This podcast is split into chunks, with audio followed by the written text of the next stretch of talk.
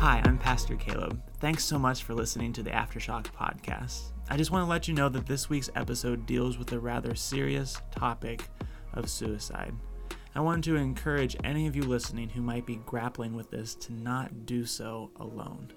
If you or someone you know is considering suicide, please call 1 800 273 8255. There are people standing by 24 7 from the National Suicide Prevention Lifeline to help you through whatever you're facing. I hope you enjoy the episode.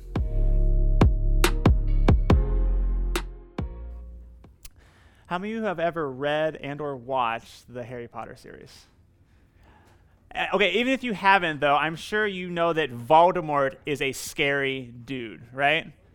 Okay. So the first time that Voldemort's defeated, the Ministry of Magic uh, decides they want to try to make Voldemort less scary, and, and they do this by banning his name from conversation.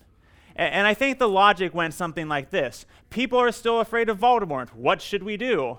I know. Let's take his name out of conversation. Let's make it against the law to talk about him, and eventually the fear of him will just naturally go away.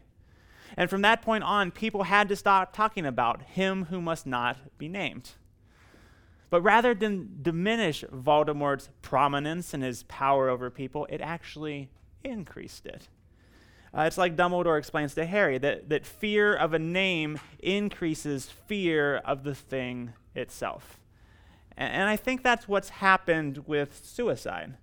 Suicide is a scary thing.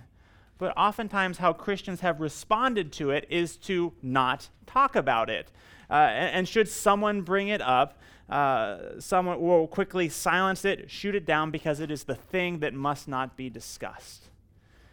But not talking about suicide hasn't made it any less prevalent in our society.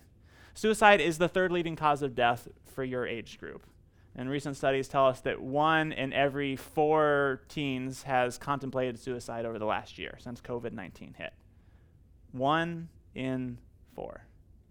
Which means that there's a really good chance that someone you know has considered suicide or maybe is considering it right now. And, and so tonight, we're just going to talk about suicide. We're going to try to understand what's going on when people choose suicide. How does the Bible speak into that situation? And practically speaking, what do we do when we encounter it? and so let's just start by dispelling some myths about suicide. So, myth number one people who commit suicide want to die. And that's absolutely not true. As strange as this might sound, suicide is a coping mechanism. It's how people deal with the hopelessness of their life when they feel like they don't matter or their, life is completely out of control and they are unable to, to do anything about that, the thought of suicide gives them a sense of control, of power, and of authority that they currently lack in their life. And so, by thinking about it, by contemplating it, by, if it gets this far, by doing it, they are choosing the only option they see for coping with the hardships of their life. And so suicide is not birthed out of a desire to die, it, it's birthed out of, of hopelessness in their life. That's myth one. Myth two having suicidal thoughts means that you must act on them. And that's false as well. Just because you have a thought doesn't mean you're required to act upon it. Did you know you have about 6,200 thoughts a day? And most of those are unsolicited, right? They just kind of pop into your head. Imagine if you had to act on every thought that pops into your head. Here, here's all I'm trying to say having a thought is not the problem, nor is it a requirement for action. It's when you dwell on that thought and you decide to act upon it, that's when you start courting trouble. And myth number three the Bible says that suicide is the unpardonable, the unforgivable sin. Therefore, there's no point in talking about it. Have you ever heard that before? It's actually a rather common opinion among Christians, and yet it's one that I really can't find a lot of biblical support for. And so here's what I think happened I, think this myth was birthed out of good intentions. That someone, not wanting people to commit suicide, decided to use a scare tactic to discourage them. Uh, and I think the hope was something like this that the possibility of an eternity away from God would somehow outweigh the negativity of their life and how much it stinks. And though they meant well, uh, there was an unintended consequence of using this type of label. It put suicide on the far end of a scale of badness. We all kind of walk around with a scale of badness in our heads, don't we? Like if I asked you which is worse, murder or stealing, we would all probably say murder. Or if I said which is worse, stealing or gossip, we'd probably all say stealing. Like we just have like this scale of badness. And by calling suicide the unpardonable sin, we put it on the far end, miles away from everything else. Which means that if anyone has ever had the thought about it, well, then I should be ashamed of myself and I can't talk about this anymore. See, by artificially inflating the wrongness of suicide, it doesn't do anyone any good. Yes, suicide is problematic, but, but so is everything that is contrary to God's design and instruction for human flourishing. Uh, and so, if the Bible doesn't say that it's the unpardonable sin, does it even say anything about suicide? Does it, does it speak into the subject? And it does in a couple of different ways. Uh, one way is simply acknowledging that it happens. Uh, there are six, maybe seven accounts of suicide in Scripture, and in all of them, uh, the individual that committed suicide lost hope. Uh, these would be guys like King Saul or Judas Iscariot. But just because there are six or seven acts of suicide in the Bible doesn't mean that it isn't more prevalent. Um, it's contemplated a lot more than we would think. And so, what we're going to do tonight is we're going to turn to 1 Kings chapter 19. Uh, 1 Kings chapter 19, we'll start in verse 1, uh, and, and, look at one such instance of hopelessness and suicidal uh, thoughts. And as you guys uh, turn to 1 Kings 19, uh, let me just go ahead and set the stage for us. So the nation of Israel has just full on rejected God. They are following the false God Baal. And uh, Elijah, God's prophet, has been speaking out against them. Uh, and it leads to this epic showdown between Elijah and the 450 prophets of Baal on the mountaintop of Carmel. And, and Elijah wins the, the, the showdown. And after his victory, he just he kills all the prophets of Baal. Okay?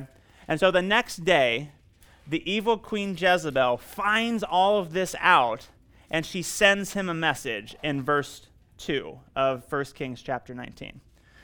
Jezebel sends a message to Elijah saying, So may the gods do to me, and more also, if I do not make your life as the life of one of them by this time tomorrow.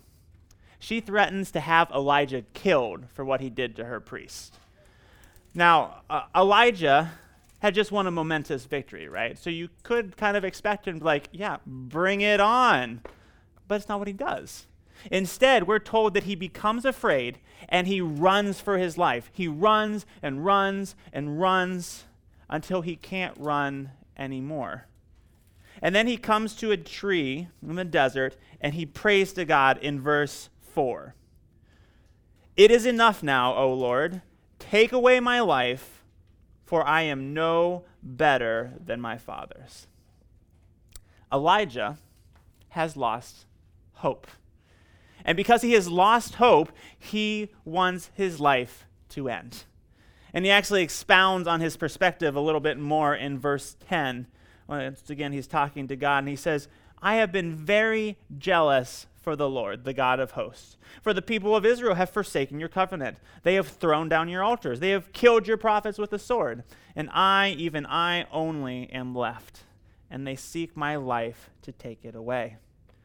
See, Elijah just has this, this sense of hopelessness around him. He is convinced that he is the only one left, that everything he's done in his life and his ministry has been pointless. He is all alone, everyone is against him, and he is just had enough. And he wants God to take his life, he wants it all to be over. But rather than grant his request, the Lord does a few things for him. Uh, and the first is somewhat surprising for us. He takes care of Elijah's physical needs. If you look at verses 5 through 8, uh, what God does is has Elijah take a nap, eat some food, take another nap, and then get some exercise. He, he makes sure that Elijah's basic physical needs are met.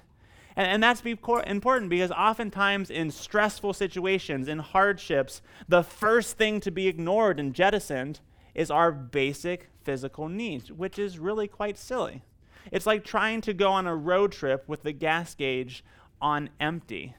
And, so, in times of stress and hardship, it's important to take care of ourselves. And so, God makes sure that Elijah is doing this.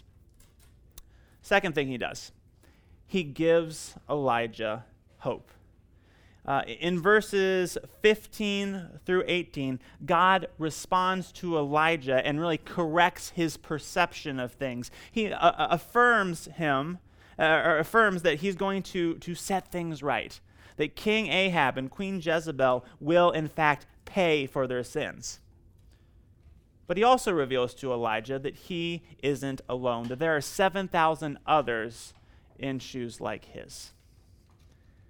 And, and here's why, why this conversation, this shift in perception is so important. Is because everyone has a story that's going on in their heads.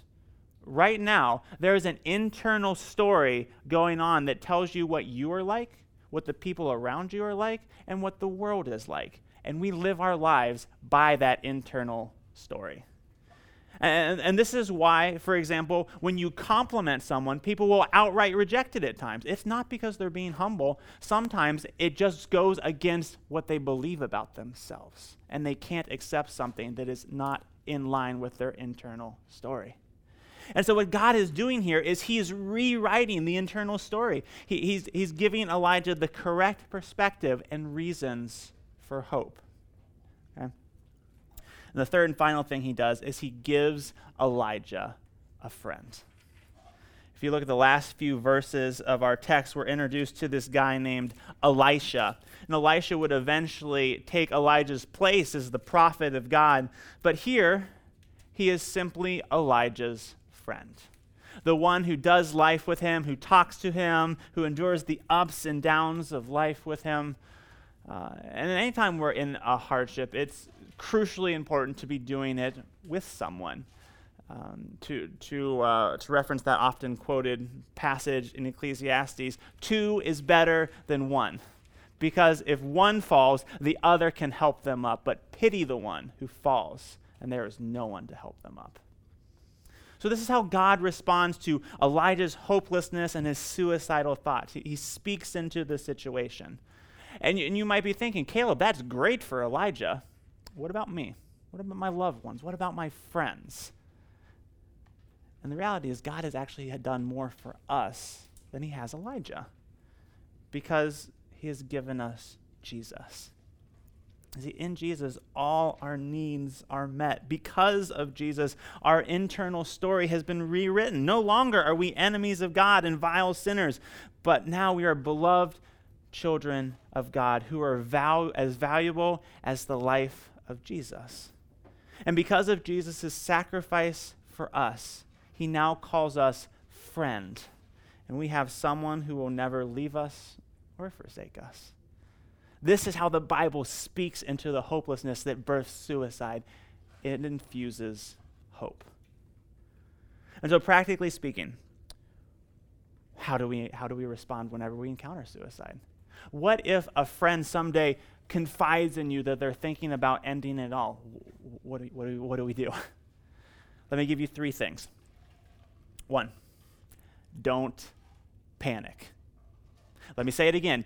Do not panic. Anytime the word suicide is mentioned, our hearts begin to race. It triggers a fight or flight reaction in us, and that is completely normal, but also very unhelpful.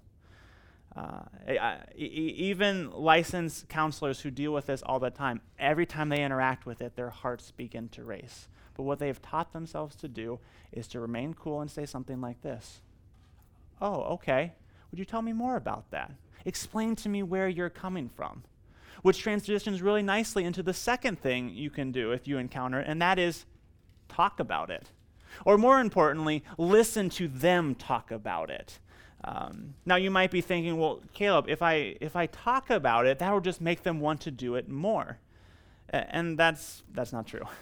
Remember, the main issue is that they feel like their life is hopeless, they are alone and unvalued, and have no control. And so, by listening, by allowing them to vent and to process, you're actually giving them hope and giving them a sense of control and value. And you don't have to have the perfect things to say in these situations because there is no such thing. Simply being available, being present, and listening, you, you communicate that you value them, and that, that gives a person hope. Now, now, of course, there are some times that are, should be more concerning than others. If someone comes to you and they have a detailed plan, they have the means to execute that plan, and, and, and they have the opportunity to do it, that is concerning, and you need to tell someone. But on the onset, don't panic, listen. And then as you have opportunity in those conversations, point them to hope. Infuse some hope into the conversation. You can help them rewrite their internal narrative. Help them see the good in their life, the things that are worth living for. Now, this takes time. Uh, you're not going to be able to make one comment and they'll be like, yeah, you're right. This is no longer a problem for me. It, it takes a long time to rewrite the stories that we have written in our heads. But over time, our commitment, our love for them, our valuing of them gives us opportunity to infuse hope. Guys, this, this topic is a big deal, and, and I'll be honest, it's much easier to ignore it, to act like it's not there. But, but we have an opportunity to, to love others by, uh, by listening, by giving them hope, whether they are, are, are contemplating suicide or they're just having a bad day. Because in, uh, the reality is, life is tough.